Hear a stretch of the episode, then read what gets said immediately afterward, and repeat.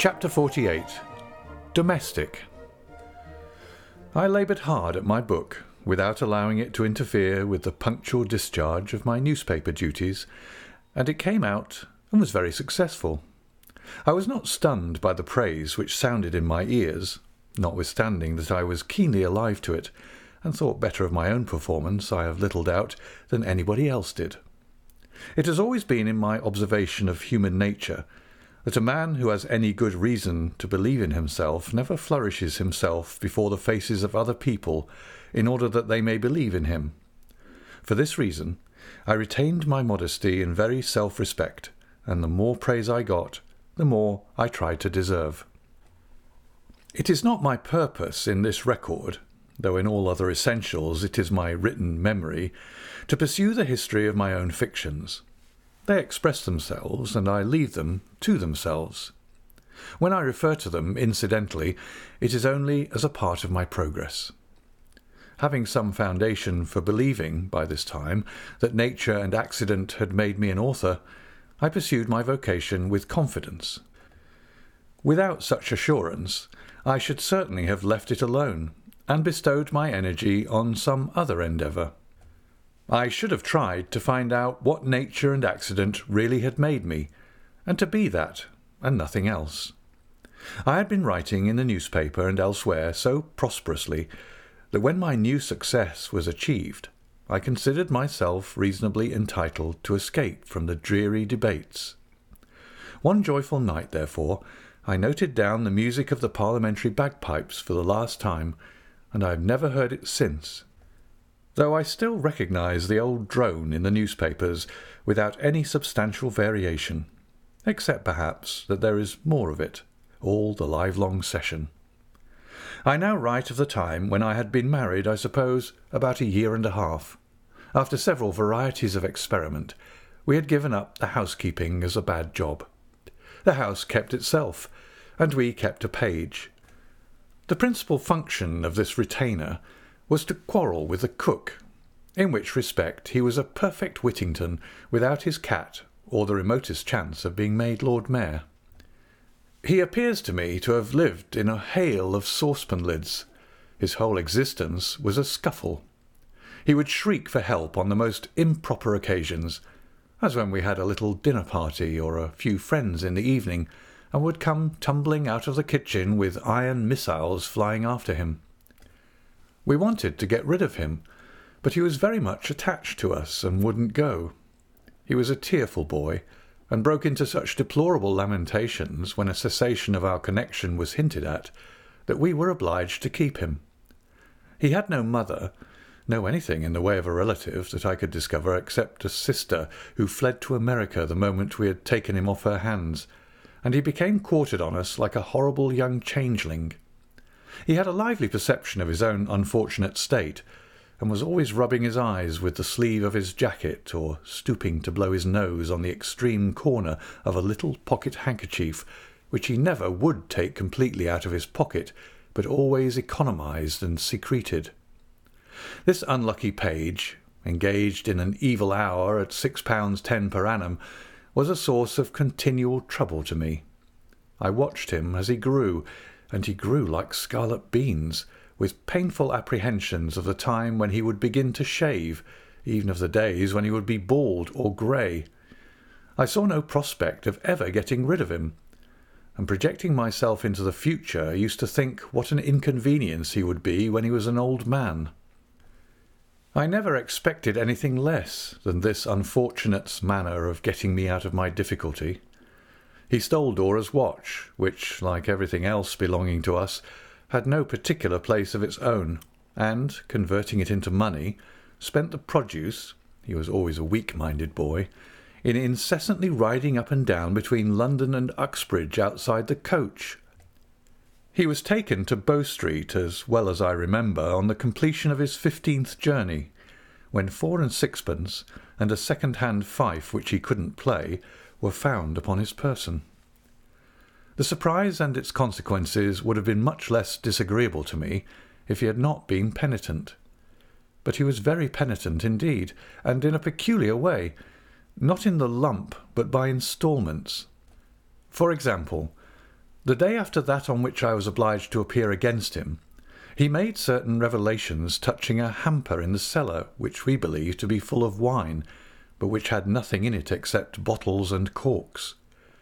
We supposed he had now eased his mind and told the worst he knew of the cook, but a day or two afterwards his conscience sustained a new twinge, and he disclosed how she had a little girl who, early every morning, took away our bread, and also how he himself had been suborned to maintain the milkman in coals.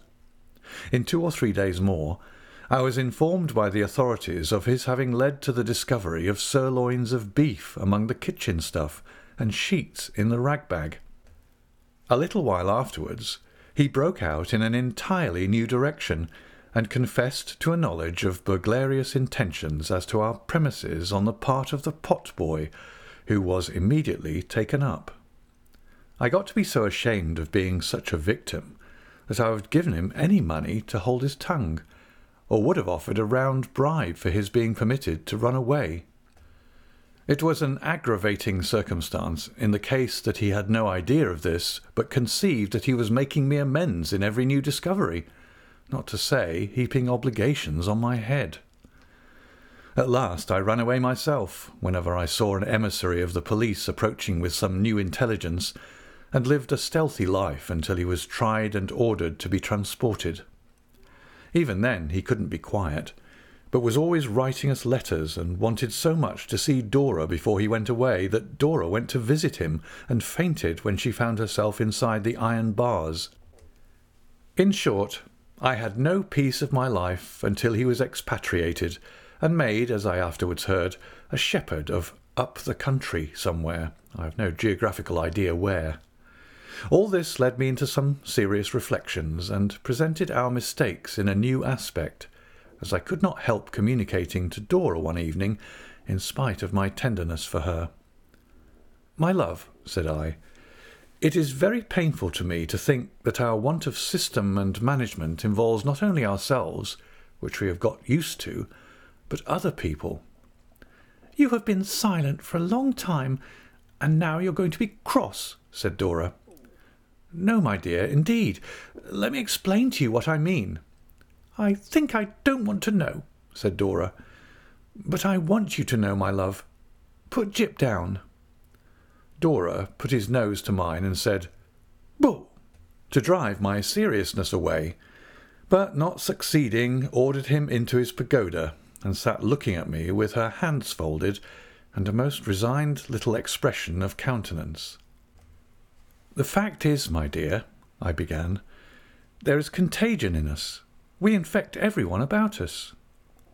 I might have gone on in this figurative manner if Dora's face had not admonished me that she was wondering with all her might whether I was going to propose any new kind of vaccination or other medical remedy for this unwholesome state of ours. Therefore I checked myself and made my meaning plainer. It is not merely, my pet, said I, that we lose money and comfort and even temper sometimes by not learning to be more careful, but that we incur the serious responsibility of spoiling everyone who comes into our service or has any dealings with us. I begin to be afraid that the fault is not entirely on one side, but that these people all turn out ill because we don't turn out very well ourselves. Oh, what an accusation! exclaimed Dora, opening her eyes wide to say that you ever saw me take gold watches. Oh! My dearest, I remonstrated, don't talk preposterous nonsense. Who has made the least allusion to gold watches? You did, returned Dora. You know you did. You said I hadn't turned out well and compared me to him. To whom? I asked. To the page, sobbed Dora, Oh, you cruel fellow, to compare your affectionate wife to a transported page!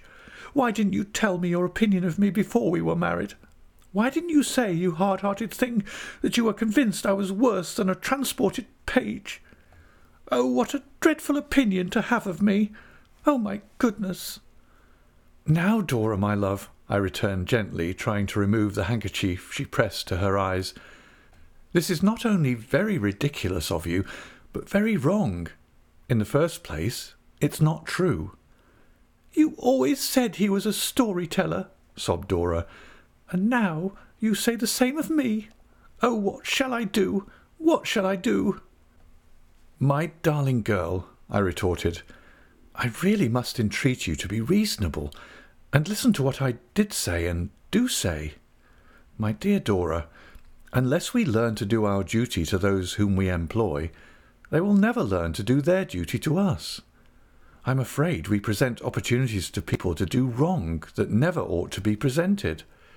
Even if we were as lax as we are in all our arrangements by choice, which we're not, even if we liked it and found it agreeable to be so, which we don't, I am persuaded we should have no right to go on in this way. We are positively corrupting people. We are bound to think of that. I can't help thinking of it, Dora. It is a reflection I am unable to dismiss, and it sometimes makes me very uneasy. There, dear, that's all. Come now, don't be foolish. Dora would not allow me for a long time to remove the handkerchief. She sat sobbing and murmuring behind it that if I was uneasy, why had I ever been married? Why hadn't I said, even the day before we went to church, that I knew I should be uneasy and I would rather not? If I couldn't bear her, why didn't I send her away to her aunt's at Putney, or to Julia Mills in India? Julia would be glad to see her, and would not call her a transported page. Julia never had called her anything of the sort. In short, Dora was so afflicted, and so afflicted me by being in that condition, that I felt it was of no use repeating this kind of effort, though never so mildly, and I must take some other course. What other course was left to take? To form her mind. This was a common phrase of words which had a fair and promising sound, and I resolved to form Dora's mind. I began immediately. When Dora was very childish, and I would have infinitely preferred to humour her, I tried to be grave, and disconcerted her and myself too. I talked to her on the subjects which occupied my thoughts, and I read Shakespeare to her, and fatigued her to the last degree. I accustomed myself to giving her, as it were, quite casually, little scraps of useful information or sound opinion, and she started from them when I let them off as if they had been crackers. No matter how incidentally or naturally I endeavoured to form my little wife's mind, I could not help seeing that she always had an instinctive perception of what I was about, and became a prey to the keenest apprehension. In particular, it was clear to me that she thought Shakespeare a terrible fellow. The formation went on very slowly. I pressed Traddles into the service without his knowledge, and whenever he came to see us, exploded my mines upon him for the edification of Dora at second hand. The amount of practical wisdom I bestowed upon Traddles in this manner was immense, and of the best quality, but it had no other effect upon Dora than to depress her spirits, and make her always nervous with the dread that it would be her turn next. I found myself in the condition of a schoolmaster, a trap, a pitfall, of always playing spider to Dora's fly, and always pouncing out of my hole to her infinite disturbance. Still, looking forward through this intermediate stage to the time when there should be a perfect sympathy between Dora and me, and when I should have formed her mind to my entire satisfaction, I preserved even for months. Finding at last, however, that although I had been all this time a very porcupine or hedgehog bristling all over with determination, I had effected nothing, it began to occur to me that perhaps Dora's mind was already formed. On farther consideration, this appeared so likely that I abandoned my scheme, which had had a more promising appearance in words than in action, resolving henceforth to be satisfied with my child wife and to try to change her into nothing else by any process. I was heartily tired of being sagacious and prudent by myself, and of seeing my darling under restraint, so I bought a pretty pair of earrings for her and a collar for Jip, and went home one day to make myself agreeable. Dora was delighted with the little presents, and kissed me joyfully, but there was a shadow between us, however slight, and I had made up my mind that it should not be there. If there must be such a shadow anywhere, I would keep it for the future in my own breast. I sat down by my wife on the sofa and put the earrings in her ears, and then I told her that I feared we had not been quite as good company lately as we used to be, and that the fault was mine, which I sincerely felt, and which, indeed, it was. The truth is, Dora, my life, I said, I have been trying to be wise. And to make me wise too, said Dora timidly. Haven't you, Doady? I nodded assent to the pretty inquiry of the raised eyebrows, and kissed the parted lips. It's of not a bit of use, said Dora, shaking her head until the earrings rang again. You know what a little thing I am, and what I wanted you to call me from the first. If you can't do so, I'm afraid you'll never like me. Are you sure you don't think sometimes it would have been better to have Done what, my dear? For she made no effort to proceed. Nothing, said Dora. Nothing, I repeated. She put her arms round my neck and laughed, and called herself by her favourite name of a goose, and hid her face on my shoulder in such a profusion of curls that it was quite a task to clear them away and see it. Don't I think it would have been better to have done nothing than to have tried to form my little wife's mind? said I, laughing at myself. Is that the question? Yes, indeed I do. Is that what you've been trying? cried Dora. Oh, what a shocking boy! But I shall never try any more, said I, for I love her dearly as she is. Without a story? Really? inquired Dora, creeping closer to me. Why should I seek to change, said I, what has been so precious to me for so long? You never can show better than as your own natural self, my sweet Dora, and will try no conceited experiments, but go back to our old way and be happy. And be happy, returned Dora.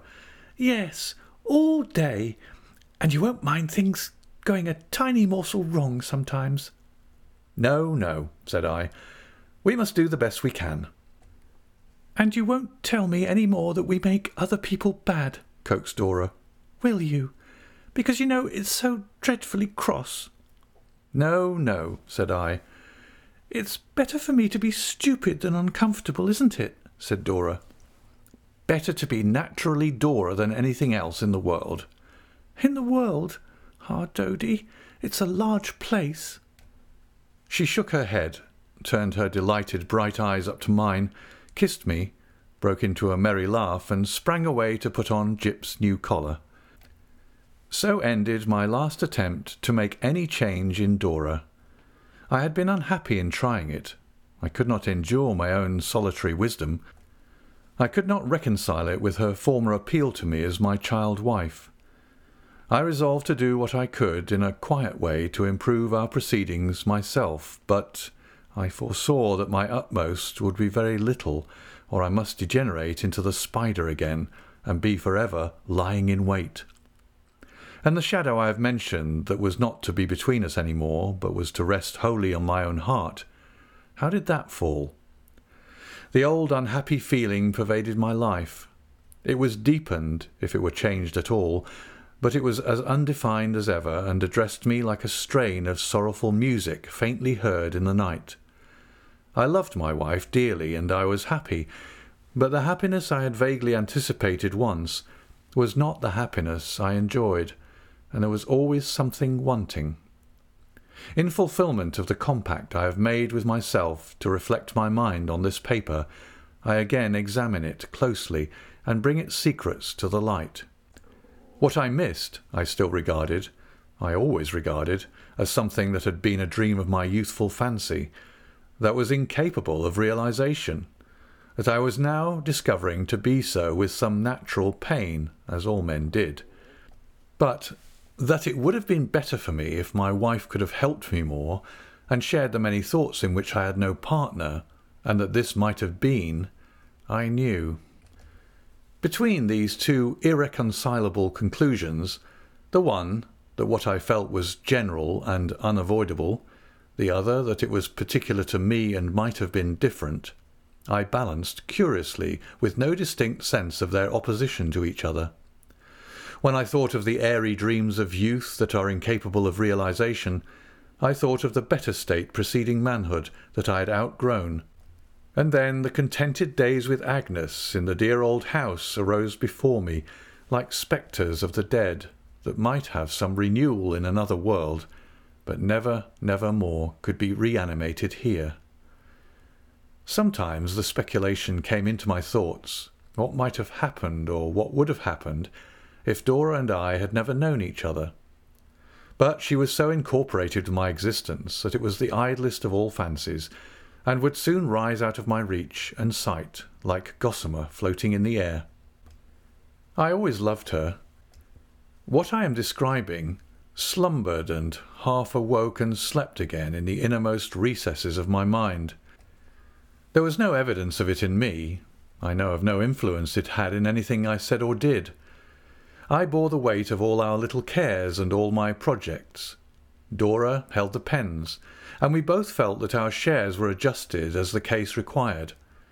She was truly fond of me, and proud of me, and when Agnes wrote a few earnest words in her letters to Dora of the pride and interest with which my old friends heard of my growing reputation, and read my book as if they heard me speaking its contents.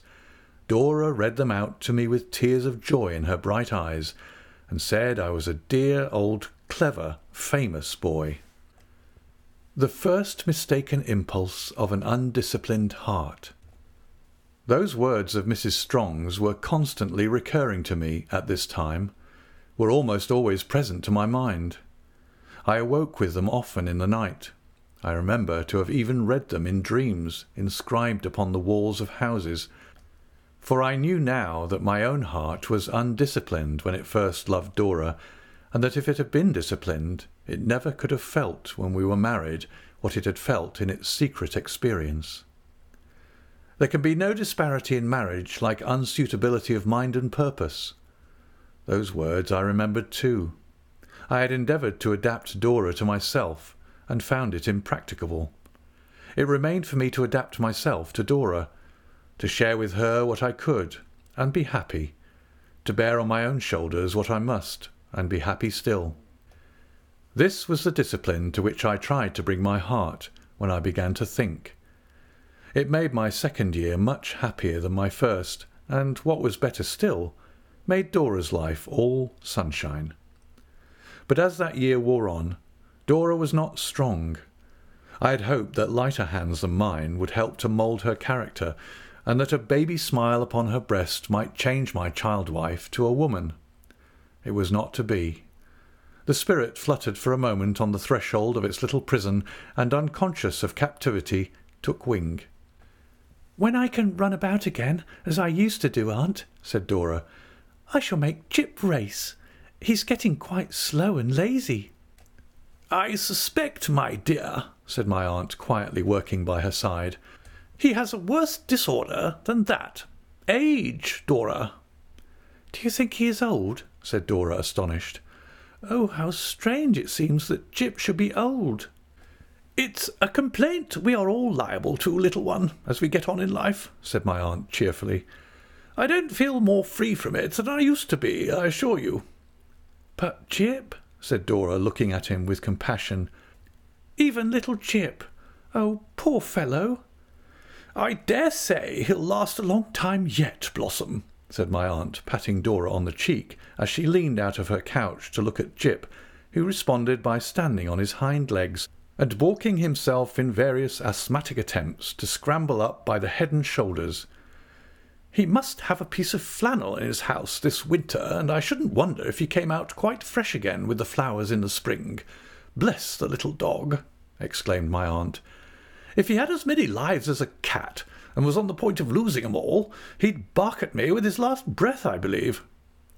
Dora had helped him up on the sofa, where he really was defying my aunt to such a furious extent that he couldn't keep straight, but barked himself sideways.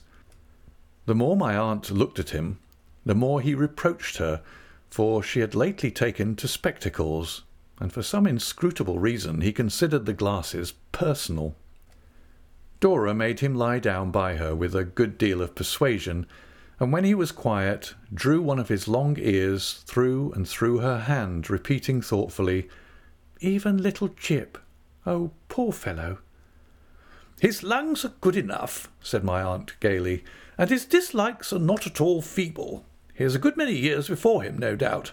But if you want a dog to race with, Little Blossom, he has lived too well for that, and I'll give you one. Thank you, aunt, said Dora faintly. But don't, please. No, said my aunt, taking off her spectacles. I couldn't have any other dog but Jip, said Dora. It would be so unkind to Jip. Besides, I couldn't be such friends with any other dog but Jip, because he wouldn't have known me before I was married and wouldn't have barked at Doady when he first came to our house. I couldn't care for any other dog but Jip, I'm afraid, aunt. To be sure, said my aunt, patting her cheek again. You are right. You're not offended, said Dora, are you? Why, what a sensitive pet it is, cried my aunt, bending over her affectionately. To think that I could be offended. No, no, I didn't really think so, returned Dora. But I am a little tired, and it made me silly for a moment. I'm always a little silly thing, you know, but it made me more silly to talk about Jip. He has known me in all that has happened to me, haven't you, Jip? And I couldn't bear to slight him because he was a little altered. Could I, Jip? Jip nestled closer to his mistress and lazily licked her hand. You're not so old, Jip, are you, that you'll leave your mistress yet? said Dora. We may keep one another company a little longer. My pretty Dora, when she came down to dinner on the ensuing Sunday and was so glad to see old Traddles, who always dined with us on Sunday, we thought she would be running about as she used to do in a few days. But they said, wait a few days more, and then wait a few days more, and still she neither ran nor walked. She looked very pretty and was very merry, but the little feet that used to be so nimble when they danced around Jip were dull and motionless. I began to carry her downstairs every morning and upstairs every night. She would clasp me around the neck and laugh the while as if I did it for a wager. Jip would bark and caper around us and go on before and look back on the landing, breathing short to see that we were coming. My aunt, the best and the most cheerful of nurses, would trudge after us, a moving mass of shawls and pillows. Mr. Dick would not have relinquished his post of candle-bearer to anyone alive. Traddles would be often at the bottom of the staircase, looking on, and taking charge of sportive messages from Dora to the dearest girl in the world. We made quite a gay procession of it, and my child wife was the gayest there. But sometimes, when I took her up and felt that she was lighter in my arms, a dead blank feeling came upon me, as if I were approaching to some frozen region yet unseen that numbed my life. I avoided the recognition of this feeling by any name or by any communing with myself, until one night, when it was very strong upon me, and my aunt had left her with a parting cry of Good night, little Blossom, I sat down at my desk alone, and cried to think, oh, what a fatal name it was, and how the blossom withered in its bloom upon the tree.